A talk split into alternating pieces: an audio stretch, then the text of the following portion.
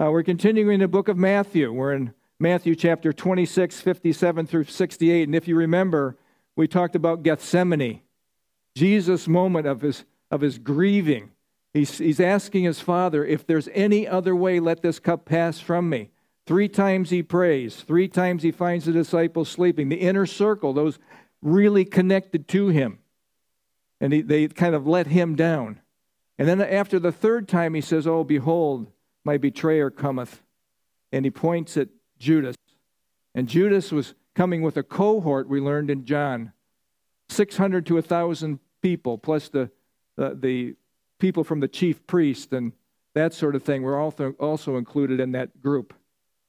And they came with malintent. And Jesus did something amazing. He walks towards them and he says, Whom are you seeking? And they said, Jesus of Nazareth. And he said three words I am he. And I don't know if you remember what happened, but all those guys dropped like tinker toys, pickup sticks, wood on the side of Mount St. Helen. they dropped all over the place. And uh, they knew that Jesus was who he said it was. Then Jesus does something interesting. He actually commands them to release the disciples. And the disciples were free to go. They, they had every intention, I think, to hang Jesus and those 11 that were left. They had madness in their hearts, they had murder in their hearts, and Jesus just takes over the situation. Jesus allowed himself to be bound. No one bound Jesus until he said, You can bind me now. And then they took him off to the house of Caiaphas, which we'll study today. So, if you would, stand for a reading of Matthew 26, 57 through 68. And those who had laid hold of Jesus led him away to Caiaphas, the high priest, where the scribes and the elders were assembled. But Peter allowed him, but Peter followed him at a distance to the high priest's courtyard, and he went in and sat with the servants to see the end.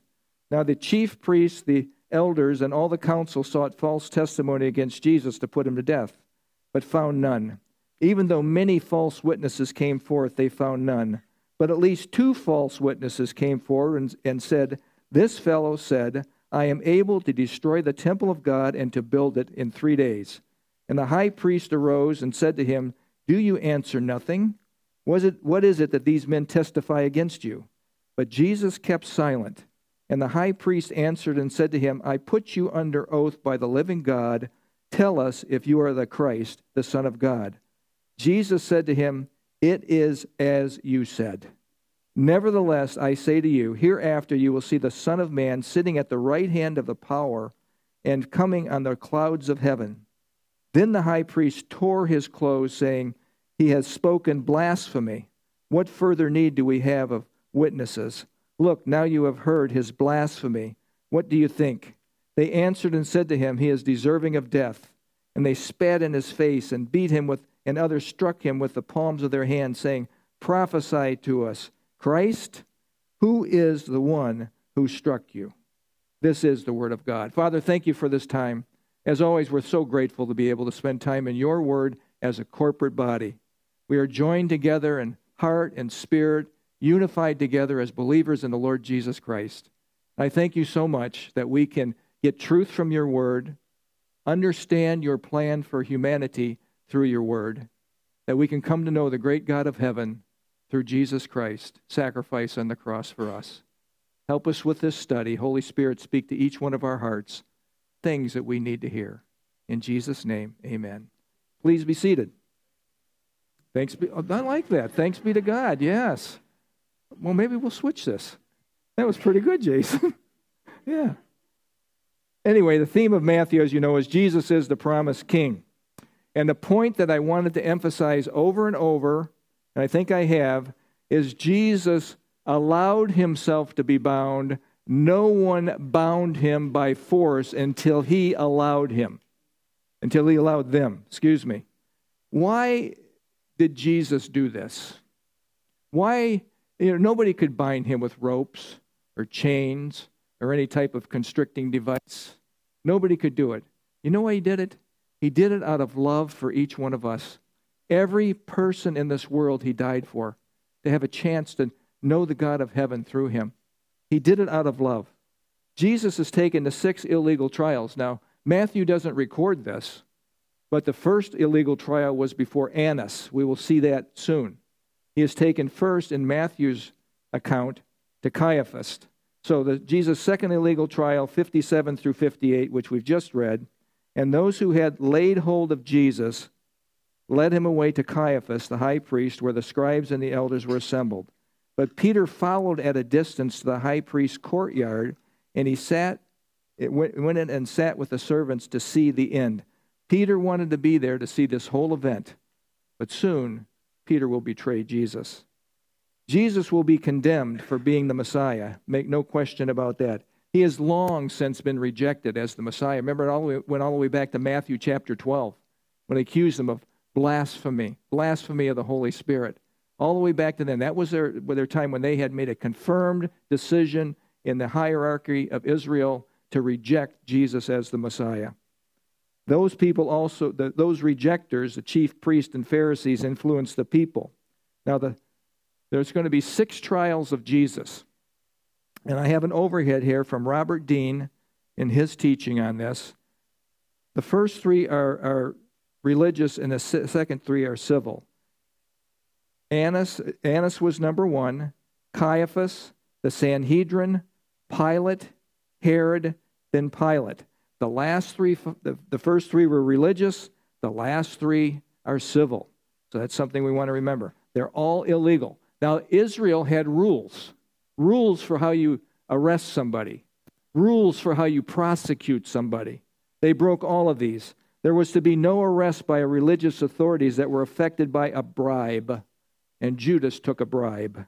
No steps of criminal proceedings were to occur after sunset. Most of these trials occurred at night in secret. Judges or members of the Sanhedrin were not allowed to participate in the arrest. They did. There were to be no trials before the morning sacrifice.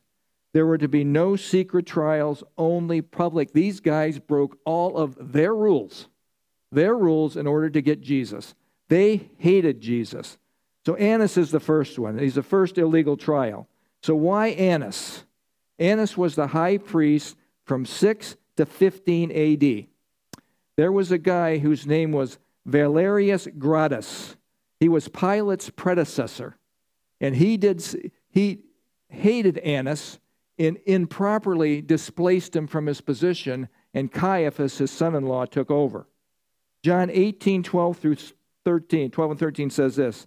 They first took Jesus to Annas. Then the detachment of troops and captain and officers of the, of the Jews, that's a lot of people, arrested Jesus and bound him when he allowed himself to be bound.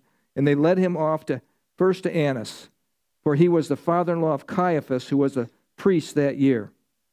Remember, Jesus had to be bound. The sacrifice had to be bound. And Jesus, fulfilling the Old Testament type, was bound. I don't know if you remember this, but in the Old Testament, in Genesis, you have the story of Abraham and Isaac. Isaac was, to, was bound and placed on an altar to be burned. Okay? This is strange. It's called the Akedah, the binding. Abraham was tested. He was, to, he was told to sacrifice his son. Now take your son, your only son, Isaac. By the way, Isaac wasn't his only son. From Hagar, he had Ishmael from where we get the Arab nations today. But he was the son of the promise in the eyes of God. He's recognized as the only son, the only son, whom you love. And go to the land of Moriah, where the Temple Mount is, and offer him there as a burnt offering.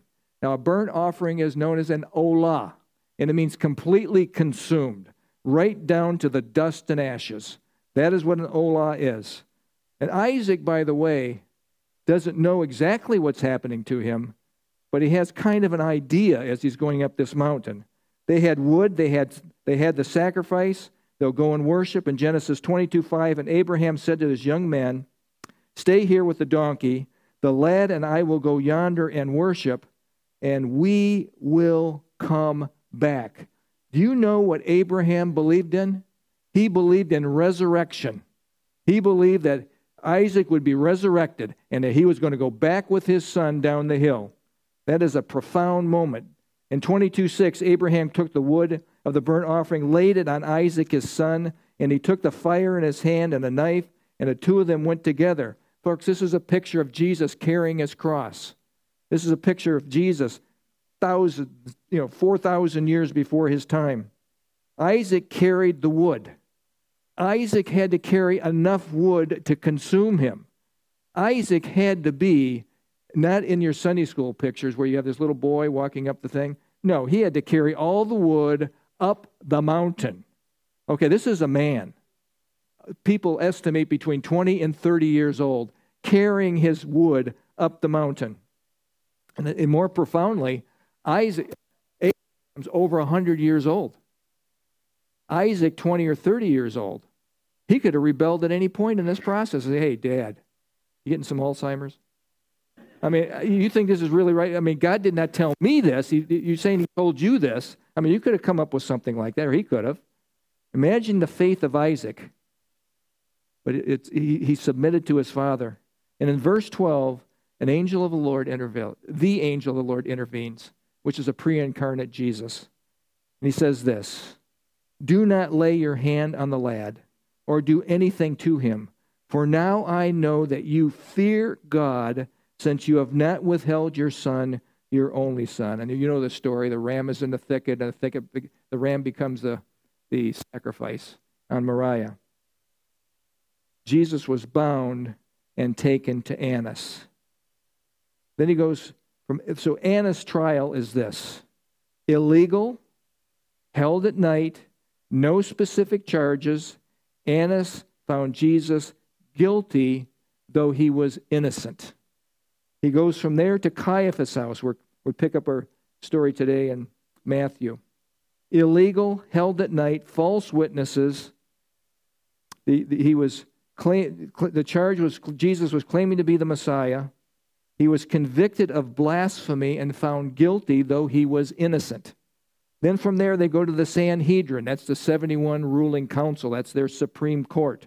That's where the final decisions are made. And it was an illegal trial. But however, you needed the approval of the Supreme Court to advance this case to Rome. And so they did. Pilate was the, was the first trial, civil trial, governmental trial, and it was illegal. He was kept under arrest, although he was innocent, but they declared him guilty. The charge was treason punishable by death. And then Pilate, knowing that this man was innocent, but feeling the pressure of the crowd, capitulated to the crowd and wanted to get Jesus out of his hair and sent him to Herod. Remember Herod Antipas? And Herod Antipas wants to see Jesus perform. Remember that? Do some tricks for me, Jesus. Jesus didn't open his mouth before Herod. He would not respond to that man at all. It was illegal, no defense attorney. There were no actual charges given. He was mistreated and mocked, and Jesus and went back to Pilate. And it's interesting that the scriptures tell us that before this, Herod and Pilate hated each other. But this incident brought them together. Folks, birds of a feather flocked together. At the sixth trial, Pilate, Pilate was there, and it was illegal without proof of guilt. The charge again was treason, not proven, but he was found guilty. And at that trial, Pilate even gave the crowd the opportunity to have Barabbas set free or Jesus set free. They considered Barabbas an insurrectionist and they considered Jesus an insurrectionist. Which would you like? And you know, Jesus. Crucify him. Free Barabbas, crucify Jesus. Peter followed Jesus at a distance. Peter could not understand why Jesus was not fighting. I don't think Peter, uh, Peter's wondering, this is your last time, Jesus. There's no, there's no time left. I mean, do something great here, Jesus. And he sat with the servants to see the end.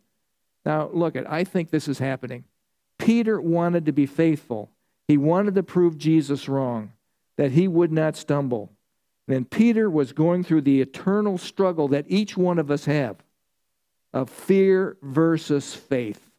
And fear won out in this man that was the macho man of the disciple group. Folks, I think we can identify fear oftentimes wins out. And remember, it's faith versus fears in the moments of life. We all have them, they come constantly. You have to deal with them. Uh, we know for sure that the persecuted church can deal with this. They deal with it all the time. Stand for Christ in the public arena. It's becoming more and more difficult here. If you stand for Christ in the public arena, what are they going to call you? You're a hater. You are mean. You are evil because you don't go along with what the world system wants you to go along with. There's, the cry really is this You Christians can have your religion, but be quiet in your corner. And so many Christians blend with the world to be safe. Blend to be safe. And I would suggest to you don't do that. Deal with your fear, stand for the Lord, and present the gospel to people that are saying it's not real. Tell them. Now, Jesus is going to go to us. It's all about a stacked court, 59 through 61. And we see it starts with Caiaphas. Now, the chief priests and elders and all the council sought false testimony against Jesus to put him to death. Now, Matthew blends all these things together the, the Sanhedrin, the council, and his, his meeting with them, but found none. Even though many false witnesses came forward, they found none. But at least two false witnesses came forward and said, This fellow said, I am able to destroy the temple of God and to build it in three days. Now, you know this is a sham court. We know that there have been many sham courts in our country and throughout the world that have already determined what they're going to do to the one standing on trial. They've already determined in their hearts the outcome is, is a fait accompli. That is what is happening here. The, uh, the sham trial, a stacked court, verse 59, the elders, the council, the Sanhedrin, all of them sought testimony to get Jesus. There was not one false witness out of a parade of witnesses that were credible. No two agreed. Now, they have a law in Israel. In Deuteronomy 19:15, the law states that two or three witnesses must agree. They could not find these witnesses to agree, not one. The council is starting to get really fearful. How can we get this guy? I mean, we they have to have somebody that's going to agree. And none of them did. Jesus was a threat to their personal security and position. Now, I want to suggest to you that in this group of people that hate Jesus are the ones that were in the temple when he overthrew the money changer several times. The chief priests, the Pharisees, were there making money off the people, wanting the people to buy their perfect sacrifice and throw their imperfect sacrifice away. So that would cost them. That would cost them. And Jesus hated that, overturned the money tables, and dealt with that situation at least two times in his ministry. These are the ones he faced off with. These are the ones that wanted payback.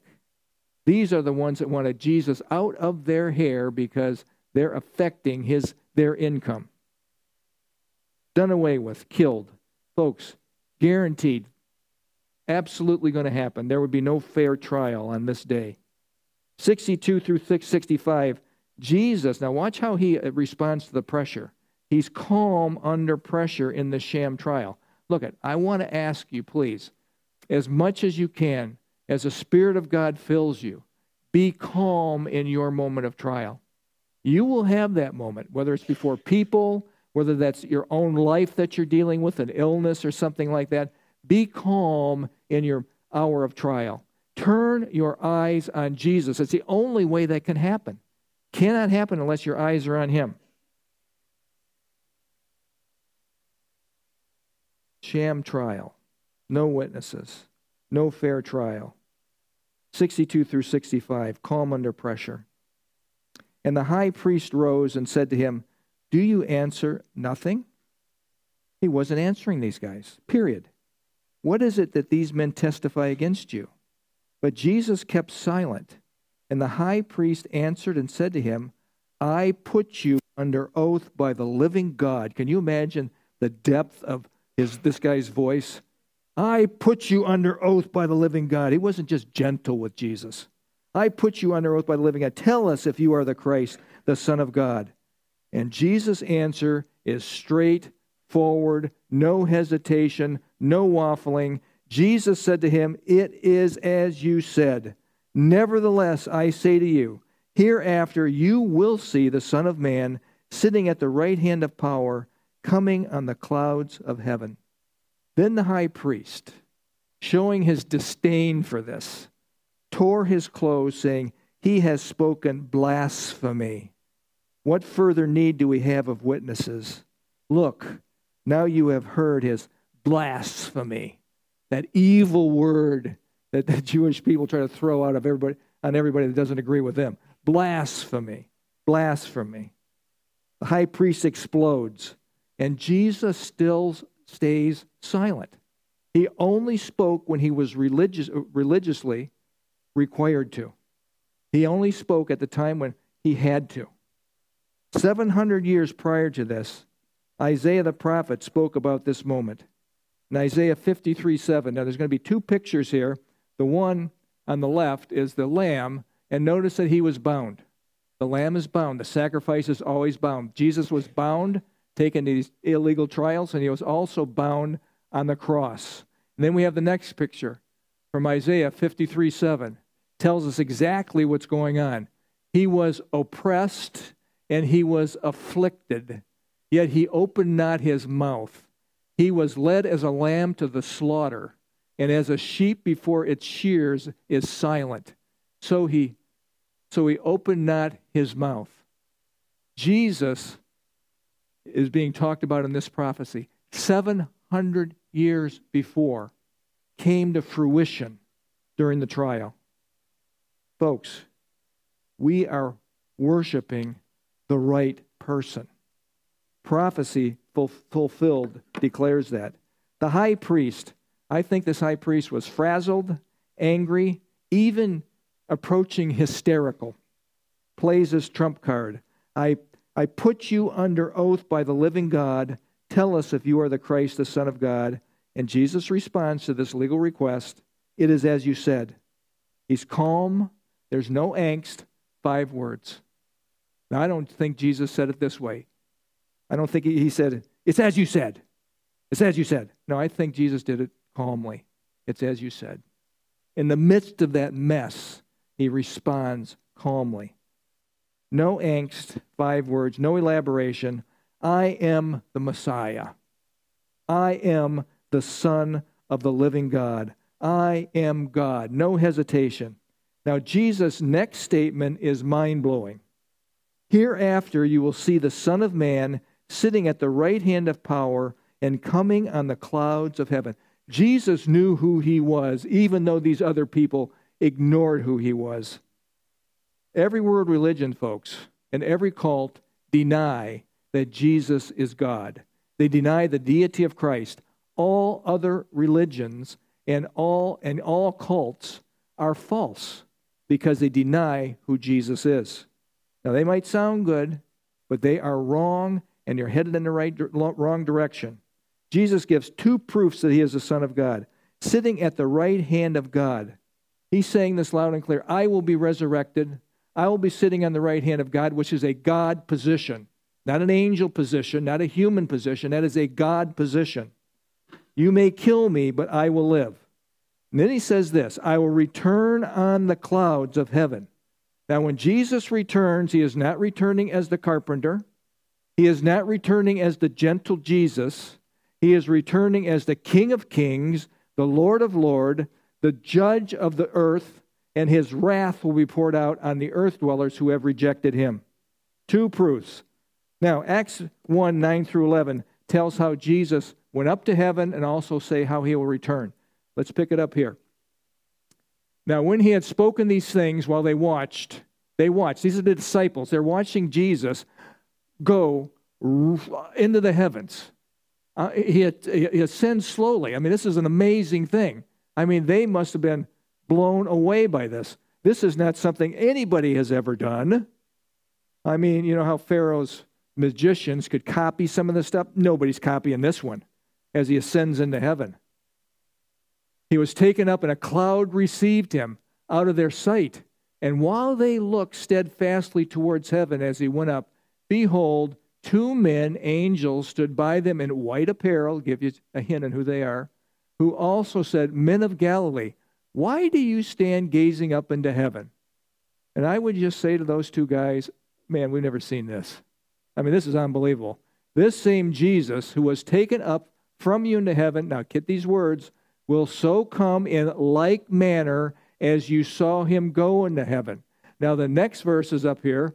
Revelation 1 7 tells us how he's coming back. And it agrees with this. Look, he is coming with the clouds.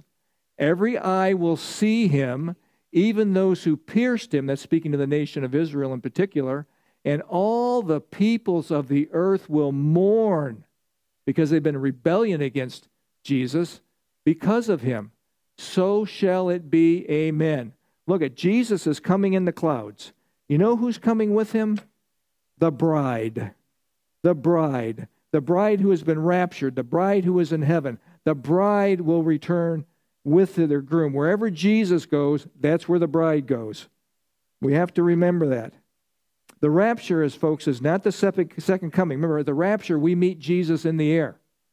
And then we go to Father's house, and you have the Bema Seat judgment, and then you have the marriage supper that takes place. The second coming, Jesus returns to earth, and every eye will see him. And he reigns as King of kings and Lord of lords, the judge of all the earth. Revelation 19, 16 through 7 says it all. I mean, these are great verses for us. I mean, now I saw heaven opened. This is John. And behold, a white horse.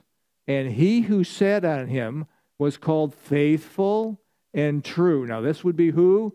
Jesus. And in, the, and in righteousness, he judges and makes war. He's coming back as a warrior. Now, stop right here. You have a chance now to believe in Jesus Christ as your Savior, as your loving Savior as your gentle shepherd, as the one who loves you more than anything else. If you miss this chance, he's coming back to deal with you. He's coming back. There's, there's no softness here. This is the wrath of God. Now, out of his mouth goes a sharp sword that with it he should strike the nations, the nations, and he himself will rule them with a rod of iron. That's the millennial reign of Christ. He himself treads the winepress of the fierceness and the wrath of Almighty God. And he has on his robe and on his thigh a name written King of Kings and Lord of Lords. Folks, the king is coming. The king is coming. He's coming to set up a kingdom where he will rule. He will rule with the rod of iron in the kingdom.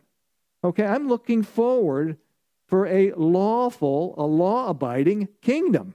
Now, I don't know about you, but we're not living in that. We don't have a facsimile of that. We have the kangaroo court going on. I mean, when you don't prosecute shoplifters that are massively going in to steal stuff, that's lawlessness, folks. When you allow Antifa to take over Portland, when you allow Antifa to, to destroy in, with, with impunity, and few are, many are arrested, the police try to do their job.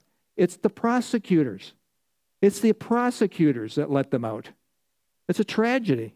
It's a tragedy. The high priest tore his clothes, saying he has spoken blasphemy, punishable by death. Now, look at tearing your clothes was only reserved for those who are grief. The high priest was not allowed to tear his clothes unless there was blasphemy. And this guy took his shot at this. He just tore his clothes, Blasphemy has been spoken. He wants Jesus dead. Now, what is blasphemy? Comes from the prefix blapto, which means to hurt, to, to hurt, and the suffix mean, the reputation of. It's to dishonor and disgrace God. Now, take a hard stop here, because I think that this applies to each one of us. When we misrepresent, God in our culture, when we say something about God that is not true, we're being dis- disrespectful to him. We are dishonoring him. It's important to remember it's not just these guys or some egregious event. God is holy, God is perfect. We have to be careful with what we say about God, what we ascribe to him. That is not who he is. Caiaphas is in high performance mode. He could barely contain, I'm thinking this, he could barely contain his giddiness. And he pounces on the opportunity to get Jesus. No other witnesses are needed, just a vote of confirming from the Sanhedrin. So Caiaphas sends Jesus to the Sanhedrin, the final step in the religious trials. 66 and 68. What do you think? They answered and said, He is deserving of death. And then watch what happens. They spat on his face, beat him. Others struck him, the palms of their hands, with their palms of their hands, saying, Prophesy to us, Christ. Who is the one who struck you? Demeaning, degrading, violence. Violence. Let me develop this so you understand the degree of violence that was taking place here. Their hatred of Jesus was off the charts. Get rid of this guy. Beat him. Pummeled him. They hated Jesus. They cannot contain their anger any longer. Remember, Jesus is God. Jesus is our Creator. Unfathomable what they would do to the Son of God. Now, listen to this. They spat in his face, and Jesus didn't blink. Massive disrespect. Now, you think they just went like this? There you go, Jesus. Oh, no, they're, they're getting a big one up. Oh, I mean, it's, it's a terrible symbol, but it, it's, that's what they're, they're degrading him with this. They're pummeling him with this. And then they did something that's recorded in Luke 22 64. They blindfolded Jesus at this point. They spat in his face, degrading him. They blindfolded him and then rained punches on him. Now, Jesus cannot duck, he cannot move, he doesn't know where they're coming from, and he takes full force, full force blast in the face, smack with the, with the hand. They didn't duck and he didn't move. They slapped Jesus with open hands out of disrespect. Isaiah chapter 50, verse 6 and 7, and 52, 14 tell us about this. I gave my back to those who struck me, and my cheeks to those who plucked out the beard. I did not hide my face from shame and spitting. And then this verse that I think is well worth memorizing for each one of us, we can apply to our lives. For the Lord God will help me. Therefore, I will not be disgraced. Therefore, I will set my face like a flint and know that I will not be ashamed. Look, in your hour of crisis, in your moment of trial, the Lord God will help me. I will not be disgraced. I will set my face like a flint. Like I will not be moved. I will face my, set my face as a flint. I will not be moved. Therefore, I have set my face like a flint. I know that I will not be ashamed.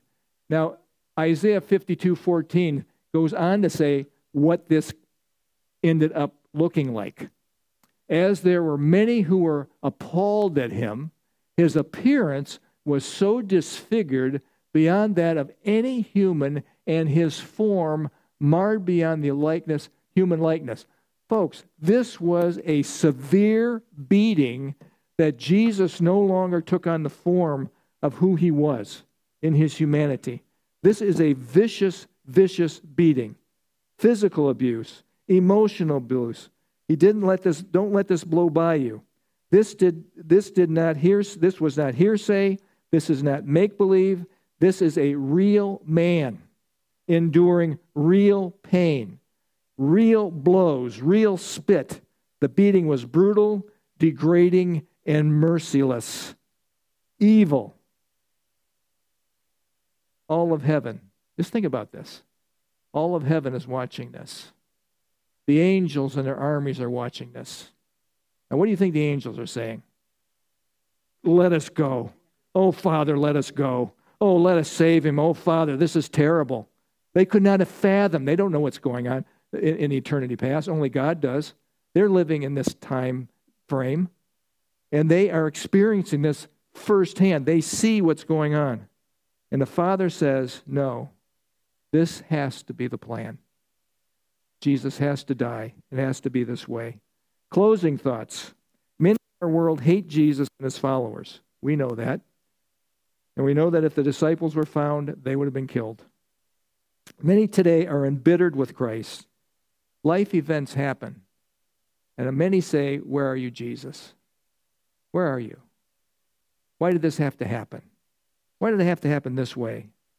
And they take out their frustrations on Jesus. They may even turn to other believers and say, Why do you believe this stuff? Why did you believe this stuff? Sometimes they even persecute believers, hate them. This should be no shock to us. Jesus has prepped you for how to live in this world, He has prepped us for what is coming. Notice what He said persecution. We're not to be in, persecution is to be expected. Jesus warned us. John 15, 18, and 20 say this If the world hates you, that's the world system, you know that it has hated me before it hated you. Then he tells you what to expect. Remember the word that I said to you a servant is not greater than his master. If they persecuted me, and this is a absolute positive statement of something that's going to happen, they will persecute you. It's to be expected. It is to be expected in this world. Now, look at so many Christians, so many, particularly American Christians, get off the tr- Jesus train at this point.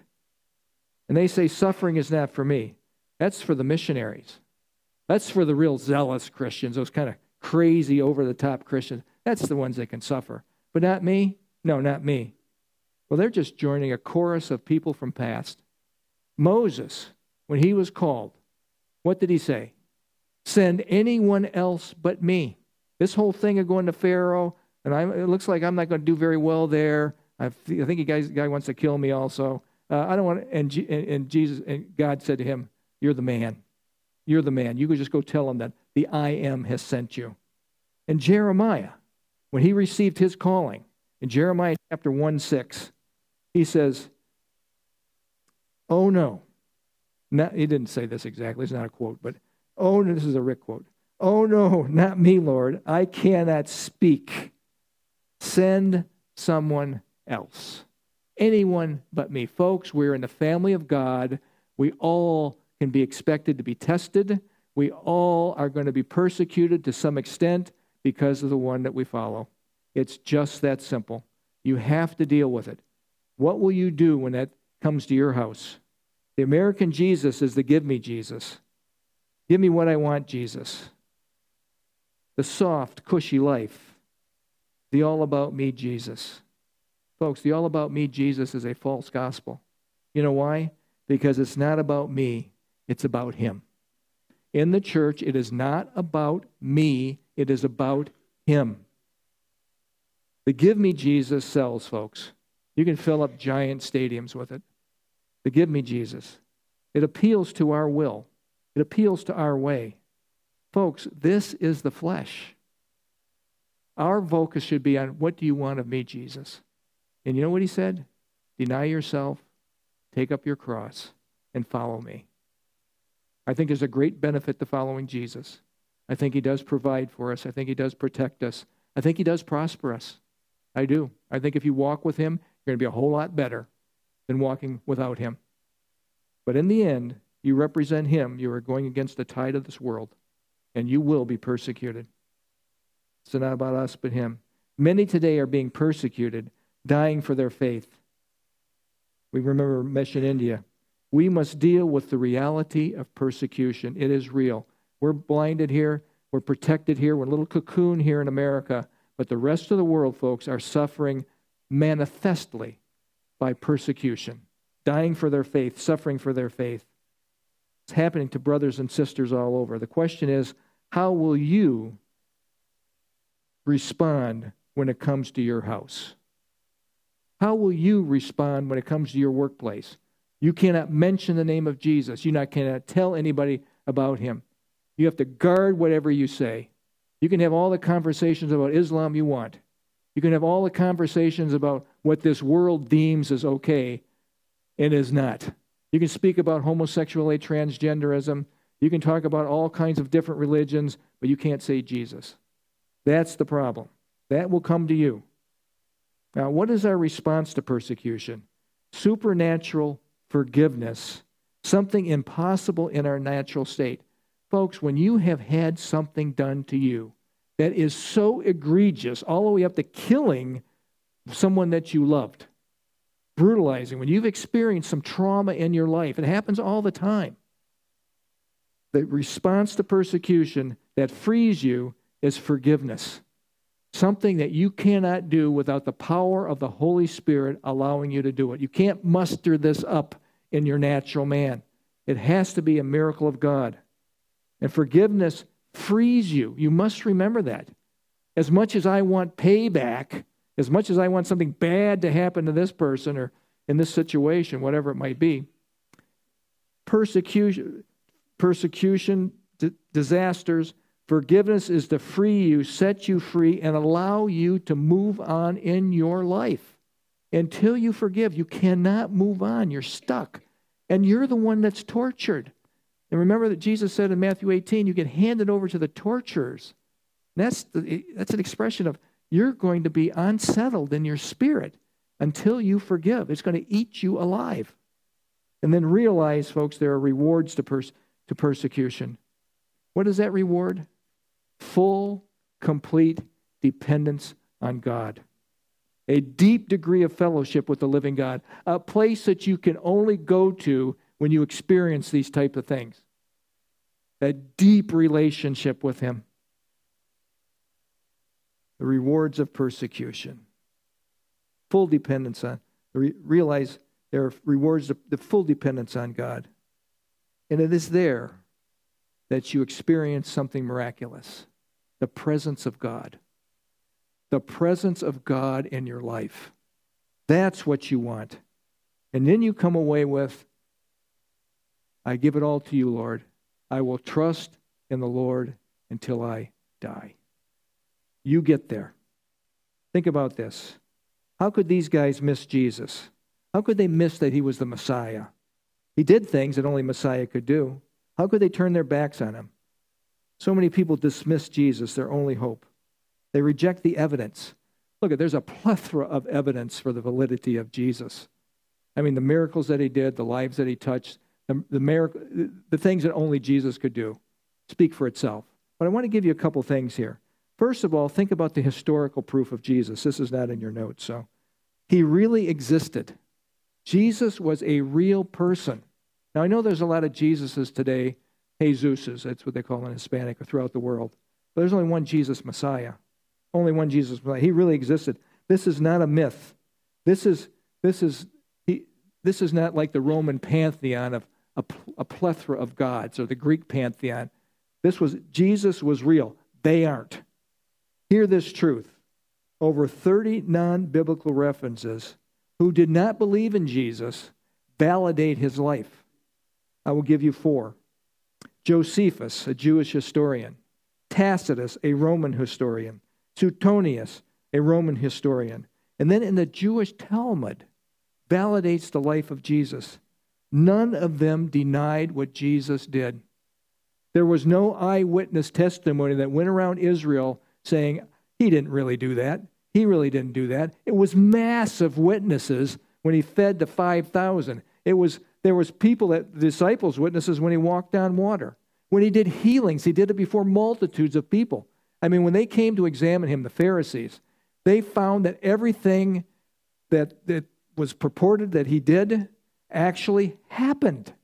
They could find no false witnesses. And then finally, the, the creme de la creme of evidence is the resurrection. Arnold Toynbee says this Find the body of that Jew, and Christianity crumbles into ruins. Folks, the tomb was empty. They never found the body.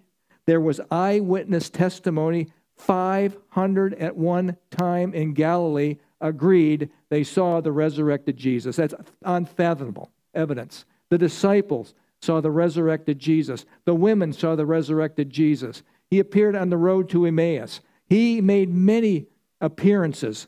The validity of who Jesus is is unquestionable. He is the Messiah, the Son of the living God. He is your only way to salvation.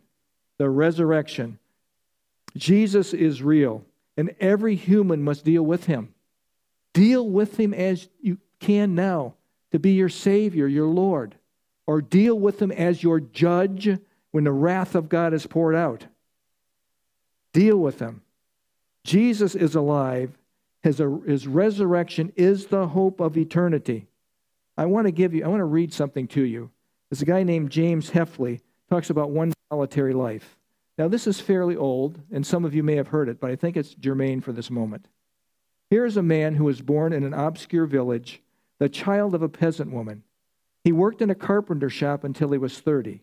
And then for three years, he was an itinerant preacher. He never wrote a book, never held an office, never owned a home. He never had a family. He never went to college. He never put his foot inside a big city. He never traveled 200 miles from the place where he was born. He never did one thing that usually accomplishes uh, accompany greatness. He had no credentials but himself.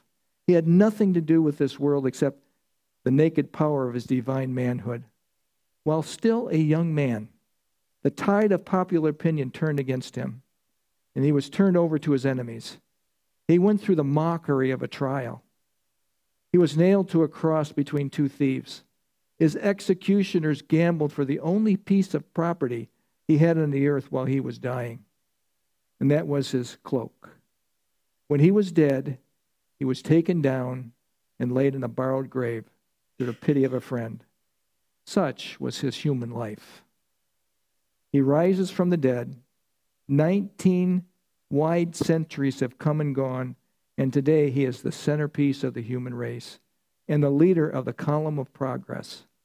I am within my mark when I say that all the armies that ever marched, all the navies that were ever built, all the parliaments that ever sat, all the kings that ever reigned put together have not affected the life of man upon this earth as powerfully as has the one solitary as this one with his one solitary life. This is our Jesus. This is our Jesus. There's no one like him. God came to earth for us to save us from our sins. I want you to think about this, please. The last thing to think about what will you do with Jesus who is called the Christ? That was what Pilate was dealing with. What will you do with Jesus? So you have to believe and receive him as your Savior. There's an active process that you take place in. God does all the work, but He asks you to receive the gift. The gift is not a work. Believing and receiving the gift is not a work, it's something you do, something that you can do because God has opened your heart, opened your blinded eyes. And then we're, we're running into the Christmas season. And we sing a song here, and I hope we sing it this year because I like it so much. Is there room in your heart for Christ to write a story? Think about it this year. He came as a baby, He died sacrificially, He lived the perfect life. And if you believe in Him and receive the gift of salvation, you too will be saved. This Christmas season, folks, I would ask you all eyes on Jesus. And remember, He is the reason that we celebrate this season. He is. He is. The season is not happy holidays. The season is Merry Christmas. Merry Christmas. Merry Christmas world. Merry Christmas.